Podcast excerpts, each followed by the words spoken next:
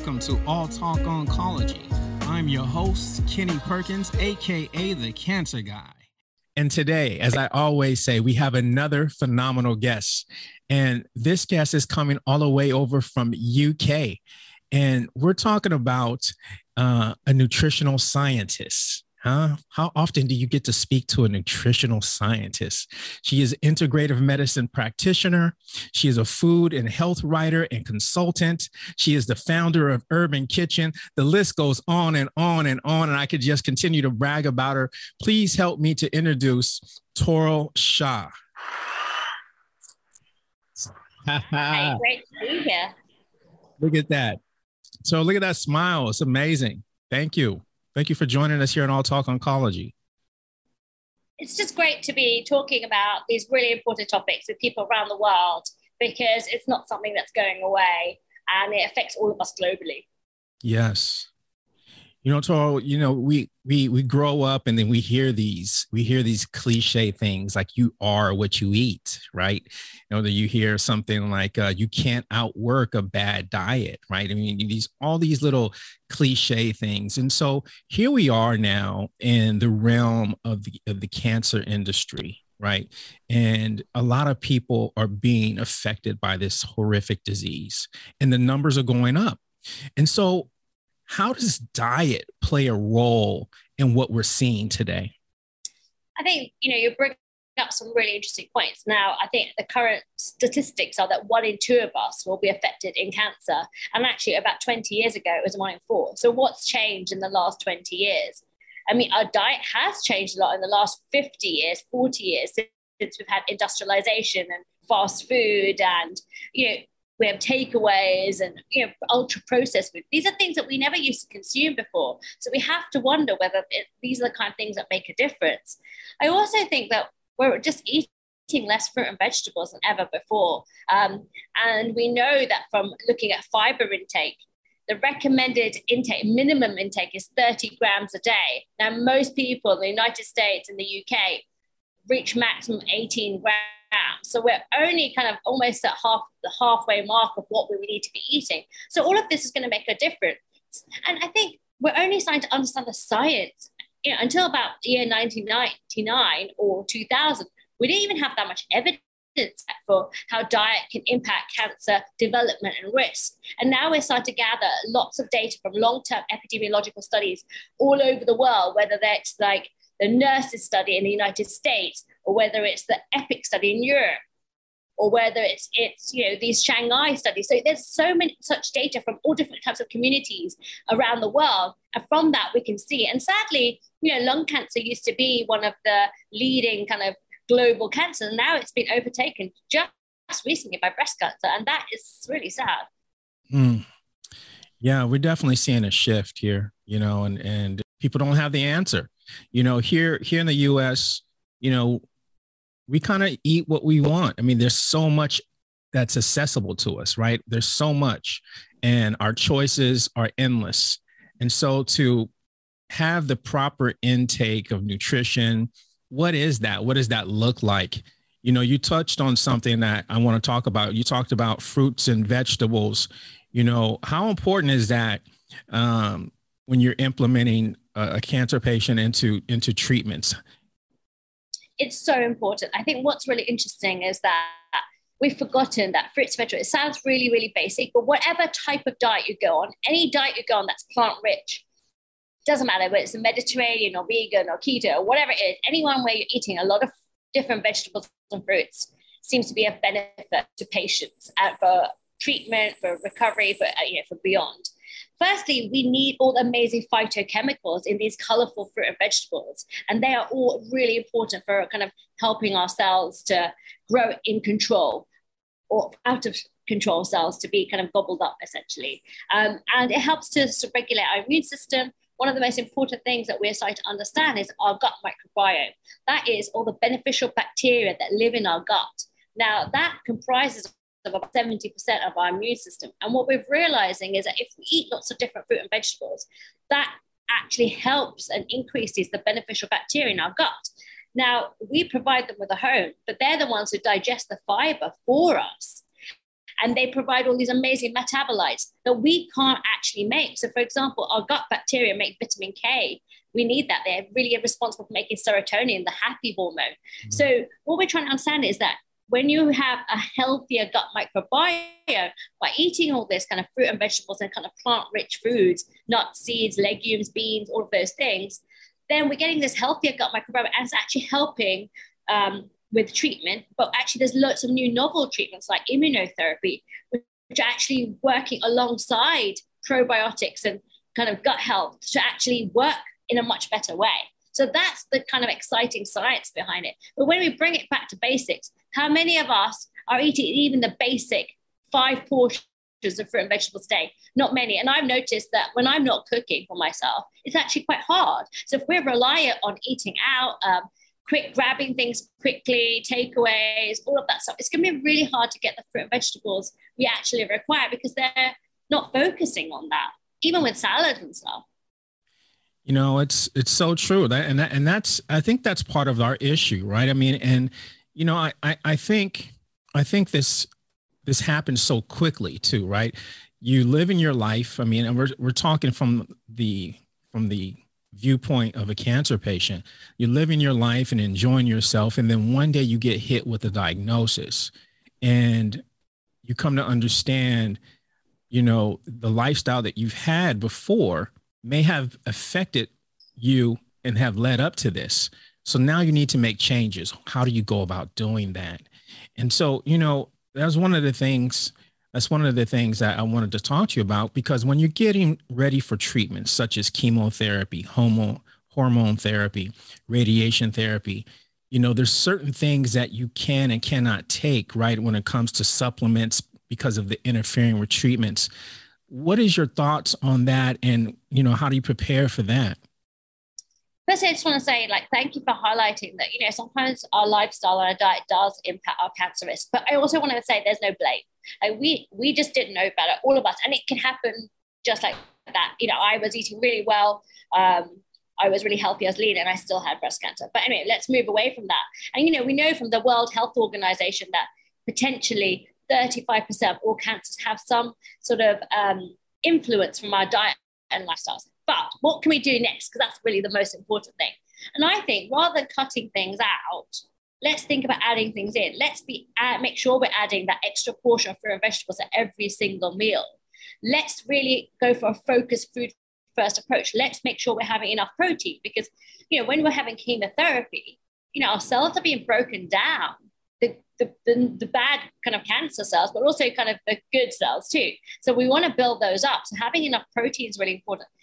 Having fruit and vegetables is really important to make sure we're getting the micronutrients to fuel, you know, this treat, you know, fuel us.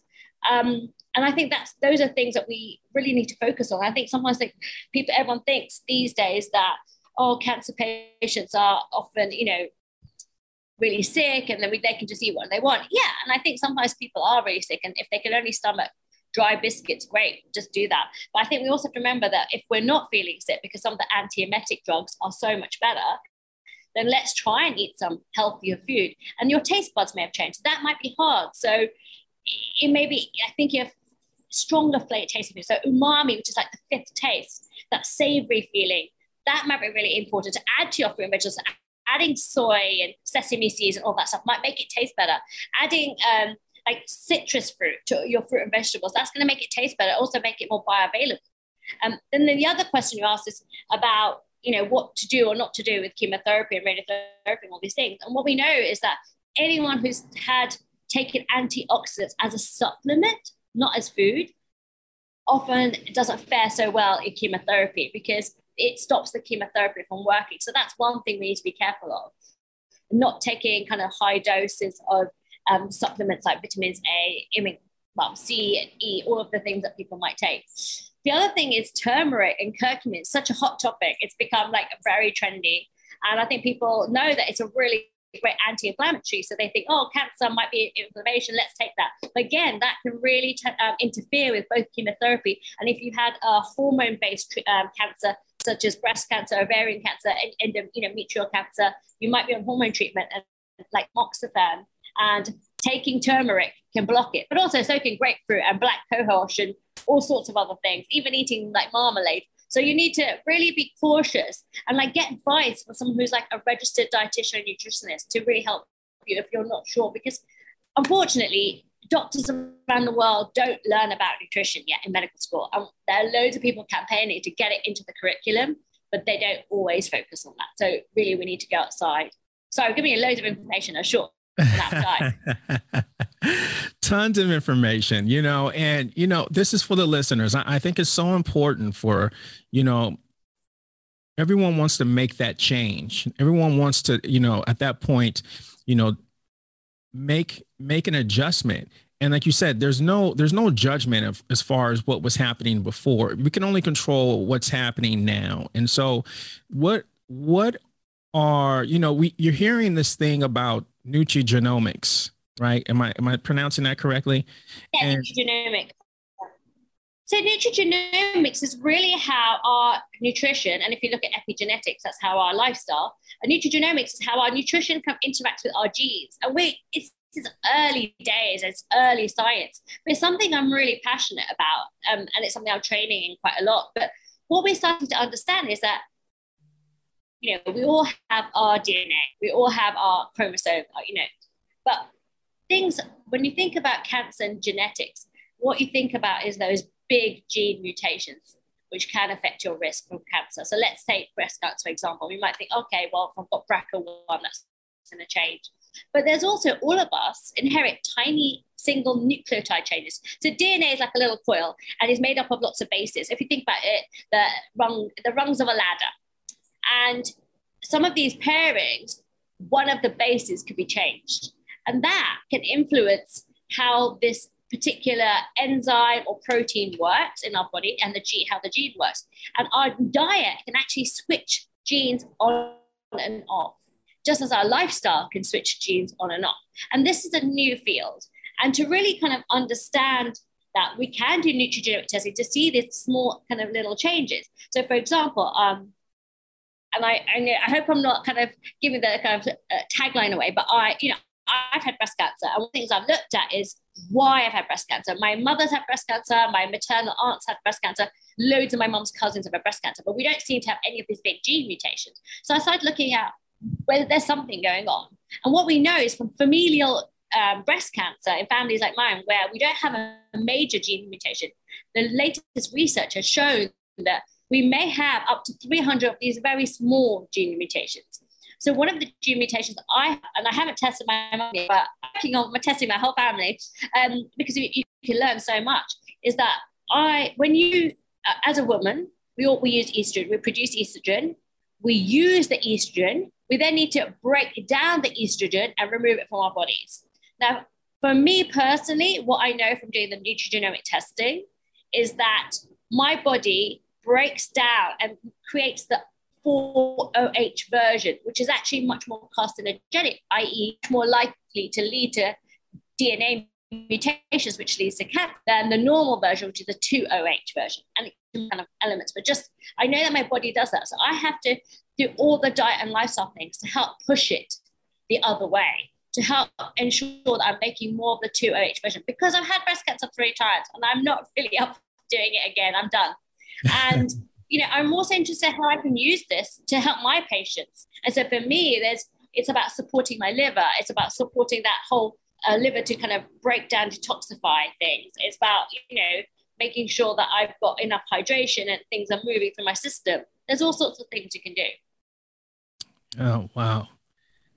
Toral, I mean, you just spit out a whole bunch of information to us that is just, it's a lot. There is a lot. There is a lot. But you know what? I mean, this is so important, you know, as we go into this, because I think sometimes this gets overlooked. And, you know, we had a physician on the show, Dr. Ash, and he talked about the importance of having proper nutrition for surgery, for chemo, because that can help reduce the breaks that you may have. It can help with the healing process.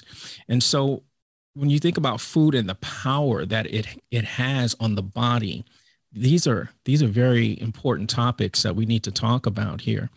So what do you say to someone when it comes to food, your diet, their lifestyle? How do you go about directing them? So I think with cancer patients, it depends on kind of really the sort of situation. Are they having surgery first or chemotherapy first? Because that's normally one of the first things. Radiation is normally kind of near the end of the pathway.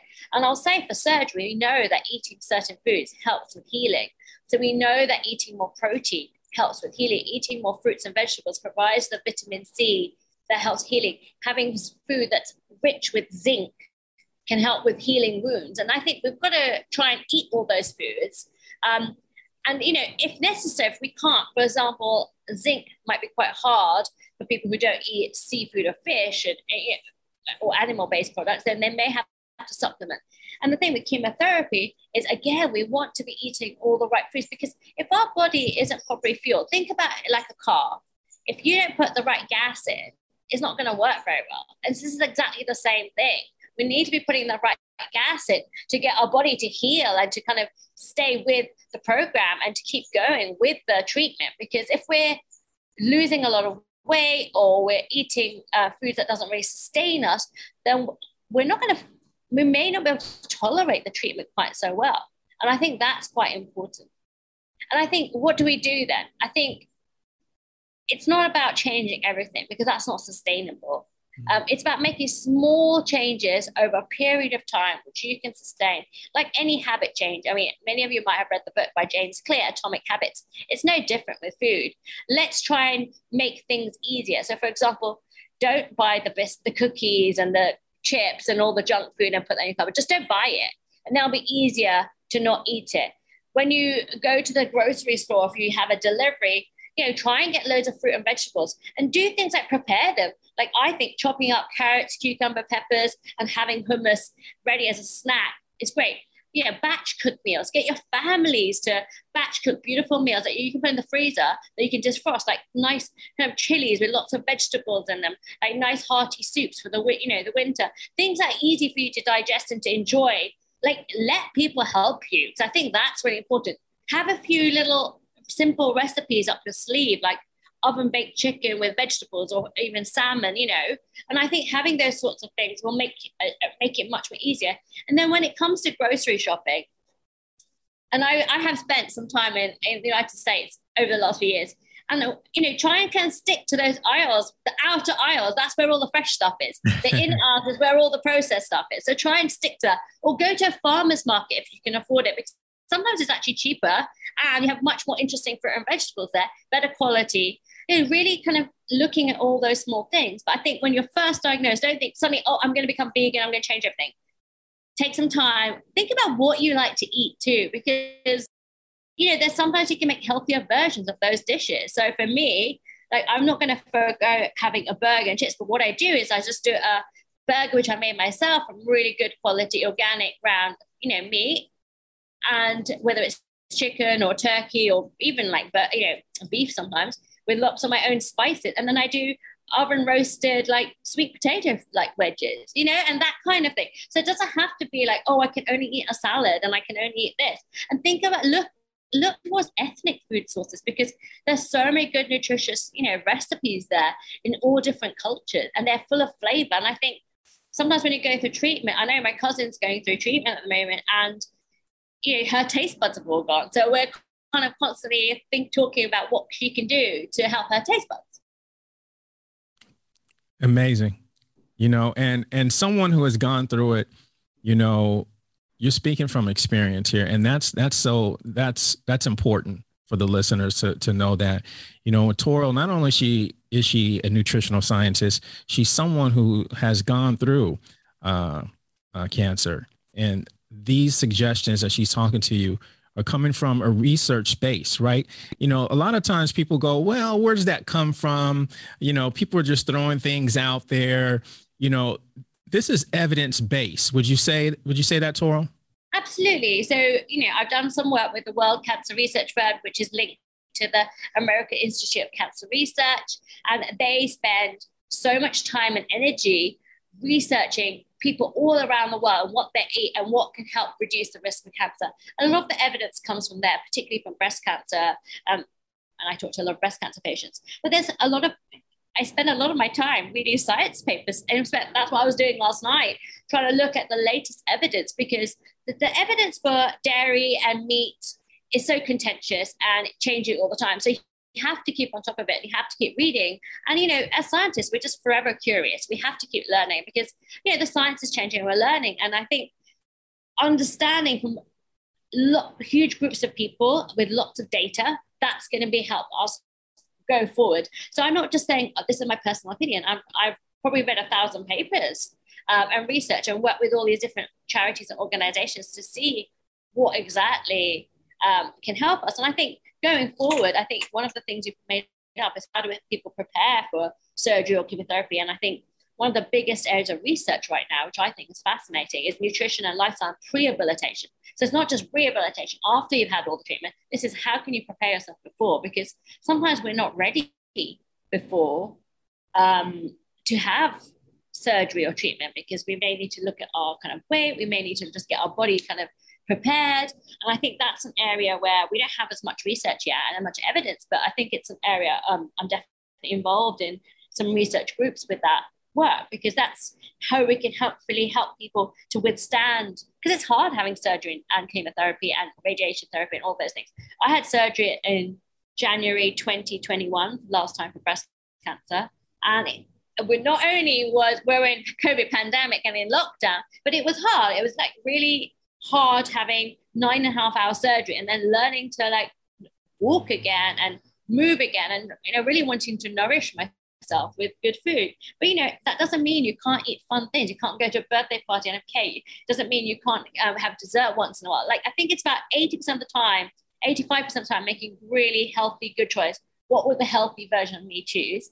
And then the rest of the time, enjoy your life, because life is short and life is for living, and food is so much more than fuel. It's about community and celebration and, you know, socializing and being with people. So we need to enjoy it. Yes. Yes.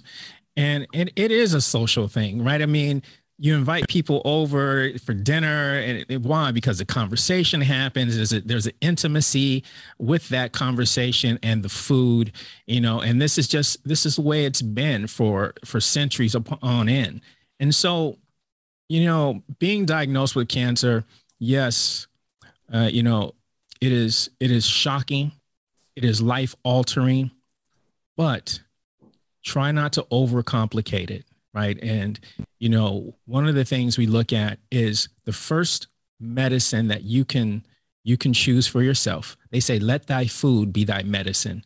Do you, yeah. you say that the power of food can affect a person's outcome in their treatments, Toral? I think what we have to remember is that food is a really big part of the equation for healing and recovery. Food can't cure cancer. And I think we just have to be really clear about that. But what it can do is increase your chance of recovery. It can reduce your risk factors. There are, you know, modifiable risk factors. And we know that things like drinking alcohol, eating a diet high in kind of processed and meat and fast food and ultra-processed food can increase your risk of all cancers. We know that in certain cancers, like, you know, eating a diet with, you know, not enough fruit and vegetables can make a difference. So, and when we're getting into the more granular states, and I'm thinking, you know, about breast cancer in particular, just because that's my kind of biggest area of kind of work and research and my personal interest, is that, you know, it's getting to the point where we are starting to understand that if we have, the evidence shows that there's, you know, we can have two portions of cruciferous vegetables, like the broccolis and the cauliflowers and all those sorts of things. And that can help reduce our risk. So let's add all the good stuff in. Then there'll be less space, quite literally, for the bad stuff. So I think that's really, really important. Absolutely. And thank you for clarifying that, right? I mean, because we don't want to put that out. Oh, food will cure cancer. You know, there's so many things out here that are, you know, deceiving people.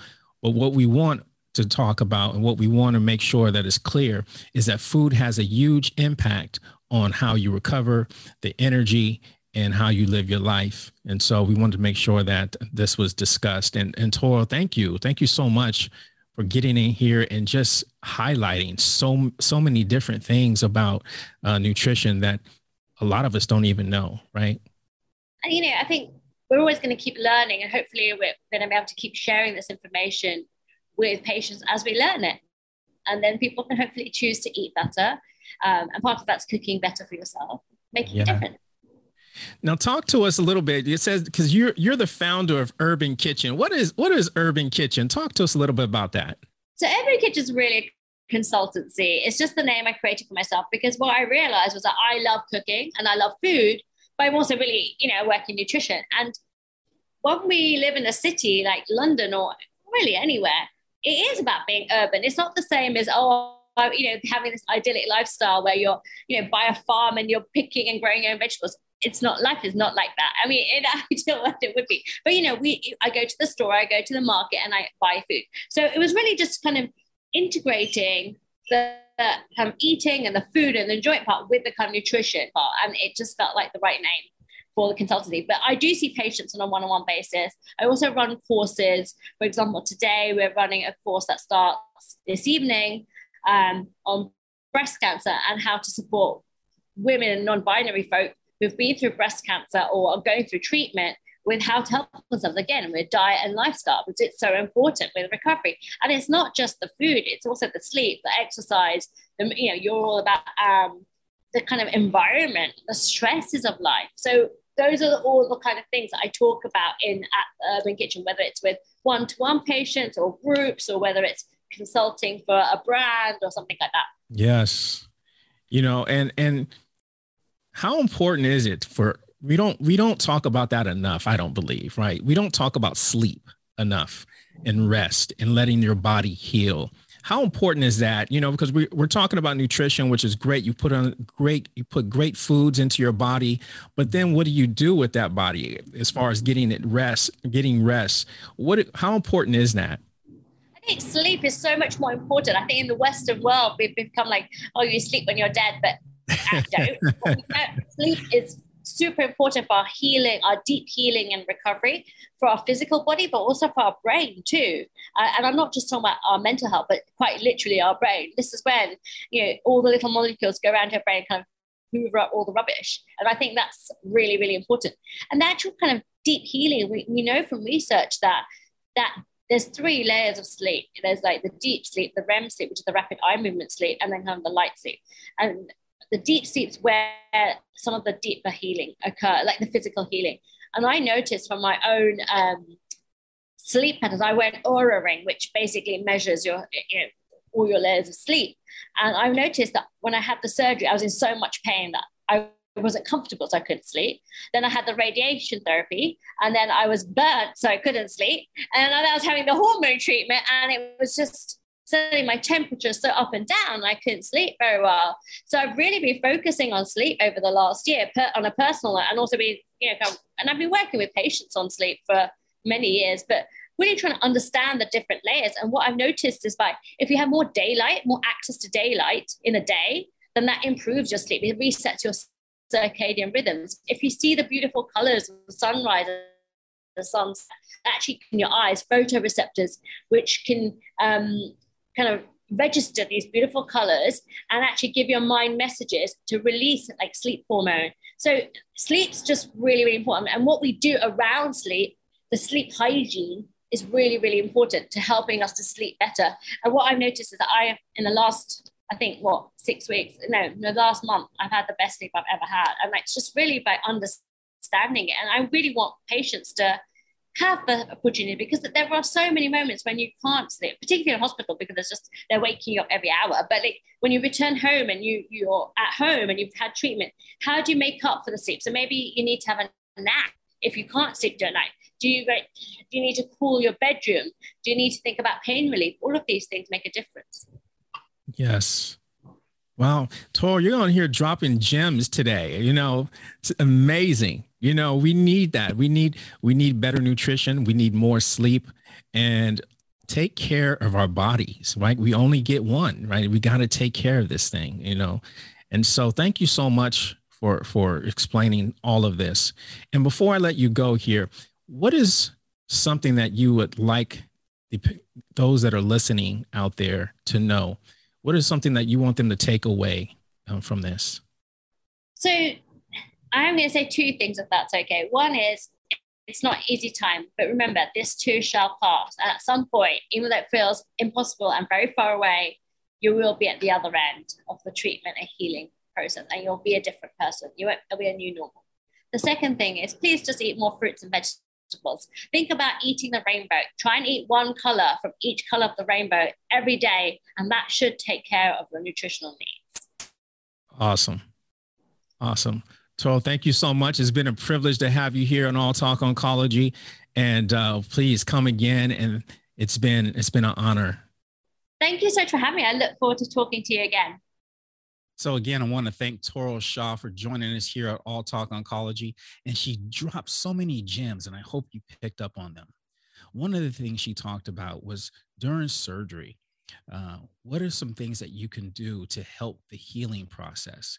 And she said, make sure that your foods and your diet includes protein, right? Because protein helps with the healing process. And not only that, she said, also try to find things that are rich in zinc, because again, that helps with recovery and getting you through, right? So important, so important. Another gem she dropped was about eating the proper foods, right? And she says, fruits and vegetables are so important, right? We don't have enough of them in our diet. And so is there a way that we can implement fruits and vegetables into our diet? And she says, you know, try your best to try to eat a different color of fruit and vegetables each day, like coming from a rainbow, right? And make that enriched into your diet. And she says, you know, some of the things you can do is make it fun.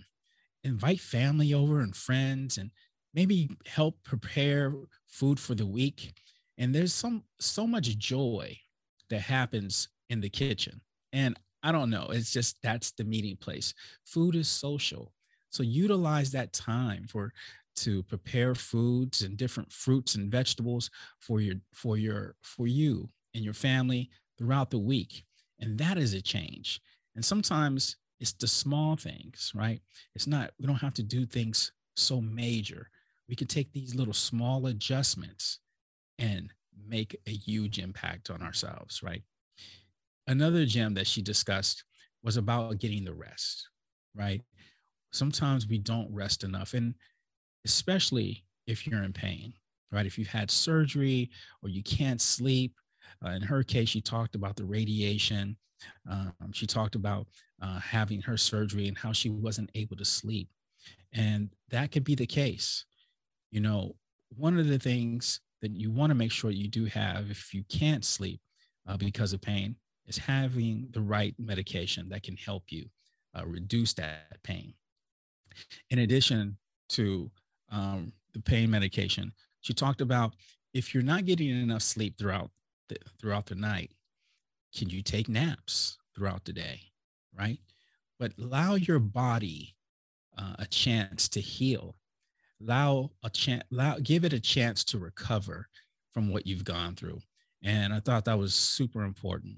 And, you know, I love the way she talked about, you know, 80% of the time, do your best to eat a healthy diet, right? Try to eat good 80% of the time. And she says, take the foods that you do enjoy, right? And make a healthy version of them, you know, make a healthy version of the foods you like. But the rest of the time, enjoy life, because life is short. And I love the way she brought that balance. So again, I want to thank everyone who tuned in today. Here's where you will find up-to-date cancer discussions with industry experts and leading professionals that can help you in your cancer fight. You are not alone in this. We are in this together. I'm your host, Kenny Perkins, aka The Cancer Guy, and until again, I'm out.